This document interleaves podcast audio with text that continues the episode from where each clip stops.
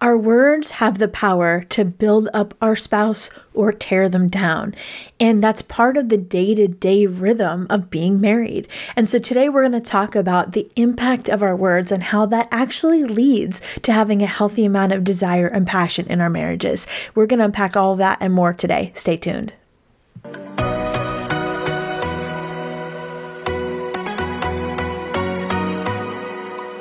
You sometimes doubt if you're truly hearing God's voice or if it's really your own? Or have you been in a season where it feels like He's completely silent? Have you been praying for a way to learn how to hear His voice more clearly? Hey, friends, I'm Rachael, host of the Hearing Jesus podcast. If you are ready to grow in your faith and to confidently step into your identity in Christ, then join me as we dig deep into God's Word so you can learn to live out your faith in your everyday life.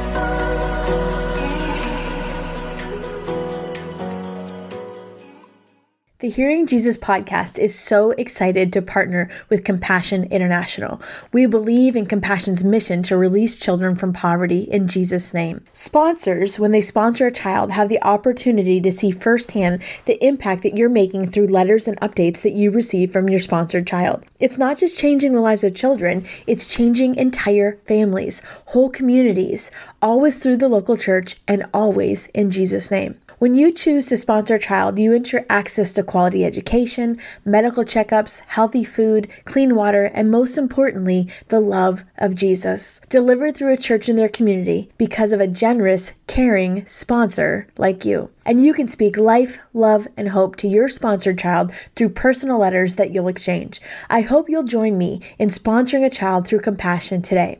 All you have to do is pull out your phone and text Hearing Jesus to 83393. You'll get a text back with a picture of a child who is waiting for a sponsor and a link to sponsor that child. You can also go to compassion.com forward slash hearing Jesus to choose a boy or girl to sponsor. When you sponsor, we'll also send you a copy of She Hears Learning to Listen to Jesus, my book, as a token of our thanks for investing in the life of a child. Thank you for joining me and sponsoring a child through compassion today.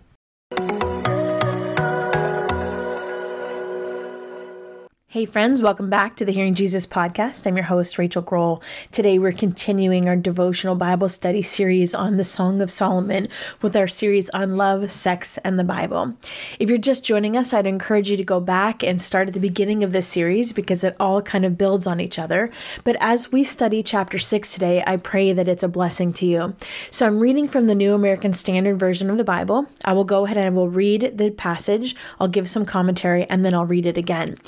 Just a reminder that as an additional resource for you, I've also created a guided journal workbook for you to work through some of this content together because I believe that journaling is a great way to get the information from your head to your heart. And so the link to that is in the show notes. If you're part of our Patreon group, those are sent out to you free with your ad free episodes. But if you would like to just purchase that, it's only $7 on our shop. You can head to shehears.org to learn more. So starting at verse 1 of chapter 6. This is the chorus speaking, and this is entitled The Mutual Delight in Each Other. Where has your beloved gone, a most beautiful among women? Where has your beloved turned, that we may seek him with you? The bride responds, my beloved has gone down to his garden, to the beds of balsam, to pasture his flock in the gardens and gather lilies. I am my beloved's, and my beloved is mine, he who pastures his flock among the lilies. The groom, you are as beautiful as Tirzah, my darling, as lovely as Jerusalem, as awesome as an army with banners. Turn your eyes away from me, for they have confused me. Your hair is like a flock of goats that have descended from Gilead. Your teeth are like a flock of ewes that have come up from their watering place, all of which bear twins, and not one among them has lost her young. Your temples are like a slice of pomegranate behind your veil. There are sixty queens and eighty concubines and young women without number. But my dove, my perfect one, is unique. She is her mother's only daughter. She is the pure child of the one who gave birth to her. The young women saw her and called her blessed. The queens and the concubines also, and they praised her, saying, Who is this who looks down like the dawn, as beautiful as the full moon, as pure as the sun, as awesome as an army with banners? I went down to the orchard orchard of nut trees to see the plants of the valley, to see whether the vine had grown or the pomegranates had bloomed. Before I was aware, my soul set me over the chariots of my noble people. The chorus responds, Come back, come back, O Shulamite, come back, come back, so that we may look at you. The groom, Why should you look at the Shulamite as at the dance of the two armies? Now, you'll remember that the first three verses of chapter 6 actually go along with yesterday's passage because while we have eight chapters in the Song of Songs was actually only six poems. And the reason for that, and just so you understand, is when the not the authors of scripture, but the organizers of scripture were putting this together, especially modern translations. They divided it up into chapters to make it easier to reference, to find what you're looking for. But those breakups are not necessarily what was God inspired or God ordained or even originally intended by the original author. So the titles and the things like the chapters and the verse numbers, those are for your reference, but it's not necessarily you know, I wouldn't hold it to the same weight as scripture. It's mostly for comprehension's sake. So that's why sometimes it it breaks up in weird spots. But at this point, the girl has finished her wasf, which, if you've been listening for the last couple days, you know that a wasf is a way that they use to communicate beauty in poetry and it would start from the head and work its way down the body. And so she has finished that and now her companions, which are the daughters of Jerusalem, they have moved to join her in her quest because at this point they want to see this guy for themselves. You know, just like typical girlfriends, you will share how much you appreciate or admire or love this guy that that you're married to or that you are in love with and the girlfriends get curious. They want to see him too. And then, after the panic that she had because she was separated from him, she finds out that he was only gathering lilies. And I think that also sounds familiar to us as girls. We get in our heads, we get ourselves worked up. Being in love can drive us to irrational fear. And so her inner thought life is full of fear and doubt, even while he's literally just out doing something nice for her. And of course, that is one of the downsides of being in love. We have this fear of losing them. And that's not unique to us. They experience that in that time frame as well. I think that's all the more reason why it's important that men speak words of reassurance to women. And then we see another poem that's praising the beauty of this woman and how she affects her man. And so yesterday, we said that we saw her having fear and anxiety about being separated from him. And then today we see him reassuring her of his commitment to her. Does that sound familiar, anyone? And so her beauty is the kind of beauty that makes the women around her praise her and talk about how blessed she is. And so we're going to kind of unpack some of those things that I think might be confusing for us as modern readers because, again, while scripture was written for us, it was not originally written to us. It was written to this ancient people group that would have understood a lot of these references. And so in verse 4, let me talk about this one. It says, You are as beautiful as Tirzah, my darling, as lovely as Jerusalem, as an awesome as an army with banners. So during this monarchy, Tirzah, which that name it means pleasing, and then of course Jerusalem, which that name means the perfection of beauty. These were royal cities, and that meant that they were very, very beautiful. They were the most magnificent cities in Israel. Tirzah was in the north, and Jerusalem was in the south. And so Tirzah was the capital city in the northern kingdom for a long time. And if you think about even, you know, the famous capital cities that we know from around the world, but even in our own states, we know that there's lots of beautiful buildings there. Jerusalem itself was on top of a hill and it's surrounded by valleys on three sides. So the view there is just amazing. And so he is comparing her beauty to how you would feel in seeing the beauty in those locations. And that also actually helps us to date when this book was written because eventually Omri burned the city of Tirzah and moved the capital to Samaria. So by the time of the exile and afterwards, Tirzah was in ruins. So this song was most likely written when Tirzah was still standing and likely in its glory days. So that helps us date the, the authorship of this a little bit. And then the banner and the army, what does that mean? Well, that's basically talking about being as majestic as the troops. And I don't know if you've ever seen that in person. It's pretty amazing. My husband is a former Marine, and so we have seen some of those kinds of things where the troops will, walk in perfect unity. And especially when there's a lot of them, it just kind of takes your breath away. And that was common imagery for them in this war kind of era that they were in. And so he's kind of referring to this majesty or that feeling of awe that you would have when you would see something like that.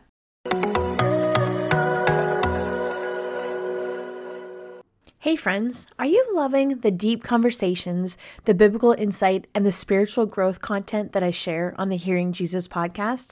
Well, I've got some fantastic news for you. Starting at just $5 a month, you can become a member of our Patreon community and take your Hearing Jesus experience to a whole new level.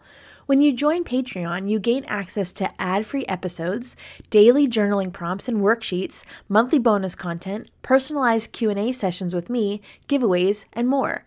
As a Patreon supporter, you're not just a listener, you're a valued member of my inner circle.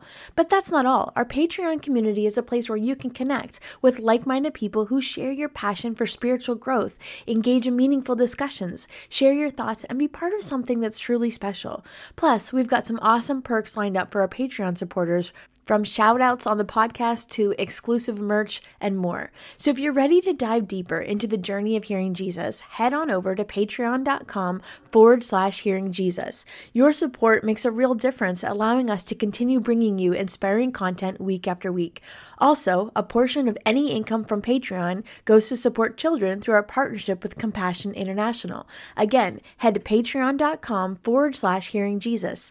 Thank you for being a vital part of the Hearing Jesus community community. Together, let's learn to live out our faith in our everyday life.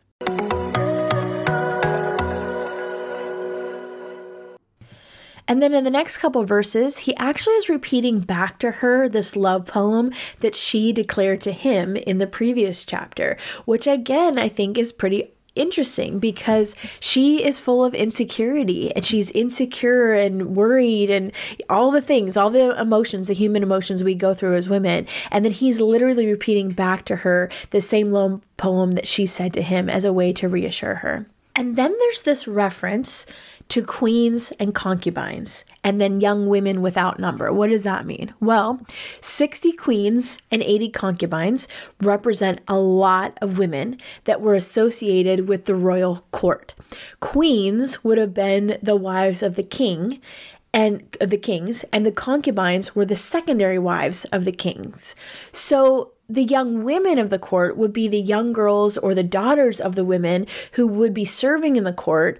And the reason why they would serve in the court is because there would be a trade off. They would get educated that way. And that would prepare them to one day become worthy brides and they could marry well because education was pretty rare for, especially for young women in that time frame. So this bride, this girl that he's speaking to is seen as higher than even the elite women of the time and everyone around recognizes that about her. So we can tell that she probably does have striking beauty about her. And then she is contrasted with all these other women because he only has eyes for her. I think that's a clue, guys. So when your woman is showing signs of insecurity, the response is not to fluff it off and just say, oh, get over it. It's to reassure her and help her feel like she is the only one for you. And then he starts talking about things like apples and pomegranates and gardens and nuts and vines. In the ancient Near East, those kinds of things were associated with something sexual. So even as he's describing these things in nature, this is actually a way to talk about their sexuality or things that he appreciates about their sexual relationship. And again, this was a more conservative culture. So they're not going to come out and say, body parts and those kinds of things. They're going to instead refer to them to different parts of, of nature. And then we see this reference to the Shulamite. It says in verse 13, Come back, O Shulamite. Why should you look at the Shulamite? Shulamite in Hebrew is actually the feminine form of Solomon. And so that word is related to that wor- root word shalom, and that likely in this case means something like the perfect one. It can also be translated as princess. And so if the man is saying it, it's a compliment. If a friend were to say it, it would be sarcastic. Like if a guy would call his girlfriend, princess, like, hey, come here, princess, or I love you, princess, that's different than if a friend says, okay, princess. It's kind of one of those words that can kind of go either way. And then they are basically saying to her, turn around, turn around, because they want to take a look at her. And the way that that's translated, it's interesting because it's actually a dance of two armies. And it's a phrase in the Hebrew about a dance of two groups of women. And so he confronts them and he's asking them, Why are you looking at her like she's a performance, like a spectacle? So he's calling them out again, another important aspect that I think is really important. When a man sees that his woman is being ridiculed or you know any kind of threat that that's there even if it's just from her friends he's standing up for her which i love seeing that and so I think one of the themes that we see in this passage is that it's really important, number one, that we praise our spouse on a regular basis. And I'm not just talking like, okay, you did it on Tuesday and you don't need to do it again until Sunday. No, it should be a regular part of the way that you interact with your spouse. Praising them is an important part of making sure that their love tank is filled up. Even if words of affirmation is not your thing, you know, we did the love languages series. If words of affirmation is not your primary thing, it's still really really, really important, no matter what, to speak words of life and love of your spouse. Because there's this aspect in scripture, this principle in scripture that we see over and over about how there's the power of life or death is in the power of the tongue, meaning the words that we say can build somebody up or they can tear them down. Especially with our spouse, we should always be building them up, never tearing them down. And I'm not saying to ignore problems. If there are problems there, certainly work them out, get some therapy, go see a pastoral counselor. I'm not saying to brush things under the rug, but attacking your spouse is not how you solve those things. You come together mutually with this goal of working it out. And so regular praise is very, very important. And, you know, it may sound like repetition to you, especially if you are not one that naturally gravitates towards words of affirmation. But it's showcasing this idea that it should be a regular habit of praising our spouse, especially in front of other people. And that does not come automatically. But what we talked about in the last series, and if you need to, you can go back and listen to the words section of that series, is it has to be something we're intentional about, reassuring our spouse speaking words of affirmation and reassurance and praise is a really important part of our marriage especially when we're going through a difficult season or we, there's some sort of stressor, which is, you know, let's face it, it's every day for most of us. So, given that insight, I'm going to go back and I'm going to reread chapter 6, starting at verse 1. If I didn't mention earlier, it's from the NASB. I'm actually going to use the NASB for this entire series that we're doing, just so you know. So, chapter 6, verse 1, it says, Where has your beloved gone, O most beautiful among women? Where has your beloved turned, that we may seek him with you? That was the chorus, and now the bride responds, My beloved has gone down to his garden, to the beds of balsam, to pasture his flock in the gardens and gather lilies. I am my beloved's, and my beloved is mine, he who pastures his flock among the lilies. The groom responds, You are as beautiful as Tirzah, my darling, as lovely as Jerusalem, as awesome as an army with banners. Turn your eyes away from me, for they have confused me. Your hair is like a flock of goats that have descended from Gilead. Your teeth are like a flock of ewes that have come up from their watering place, all of which bear twins, and not one among them has lost her young. Your temples are like a slice of pomegranate behind your veil. There are sixty queens and eighty concubines, and young women without number, but my dove, my perfect one, is unique. She is her mother's only daughter. She is the pure child of the one who gave birth to her. The young women saw her and called her blessed. The queens and the concubines also, and they praised her, saying, Who is this who looks down like the dawn, as beautiful as the full moon, as pure as the sun, as awesome as an army with banners? I went down to the orchard of nut trees to see the plants of the valley, to see whether the vine had grown or the pomegranates had bloomed. Before I was aware, my soul set me over the chariots of my noble people. The chorus responds, Come back, come back, O Shulamite, come back, come back, so that we may look at you. The groom, Why should you look at the Shulamite as at the dance of the two armies? Let's pray. God, we thank you for the way that you continue to reveal yourself in your plan for marriage and your design for marriage and love and sex and relationships through the passages of Scripture. Lord, we thank you for the way that as we unpack these truths, it gives us wisdom on how to handle our own relationships, our own marriages. Lord, I pray for my friends today that as they are studying these passages, that you would honor them. You would honor them. You would give them wisdom. You would give them discernment. You would give them conviction when they need to feel convicted. You would give them direction when they need direction. God, I thank you for the way that you have authored marriage. And I just pray for a hedge of protection around the marriages of our listeners today, God, that you would help them to see that this is a relationship that you have have ordained that you want to work in and through them to make sure that this relationship glorifies you. God, we thank you and praise you in all things. In Jesus' name, amen. Hey, friend. Every day when I finish the podcast, I feel so confident that this is one of the things that God created me for. And my journey is not unlike yours. I had a season in my life where I was doubting God's voice. I felt insecure about the things that I thought He might be telling me to do. If you are in that place, I want you to know that I offer spiritual direction and life coaching to help you get unstuck. Maybe you're struggling with something and need an objective biblical opinion. Maybe you need some help working through something that feels a little heavy. Maybe you feel called to write or start your own podcast. Or maybe you just want to learn how to hear God's voice more clearly. For me, when God started to reveal his plan for my life, I found my purpose. And part of that purpose is to help you learn how to grow in your relationship with him. My heart is to help guide you in this area so you can step confidently into the calling God has for you. If you would like to start spiritual direction or life coaching, I'm opening up space for a couple more clients. You can head to shehears.org forward slash coaching to learn more more. That's shehears.org forward slash coaching. Hey, friends. If this podcast helped encourage, empower, or equip you in your walk with God, I would love it if you would head over to Apple Podcasts and leave me a review. That's the number one way you can support my show. You can also join our free Facebook community or Instagram page where I share inspirational tips, bonus content, resources, and prayer throughout the week. Hey, I want you to know I'm praying for you. Know that you are so loved. Keep going.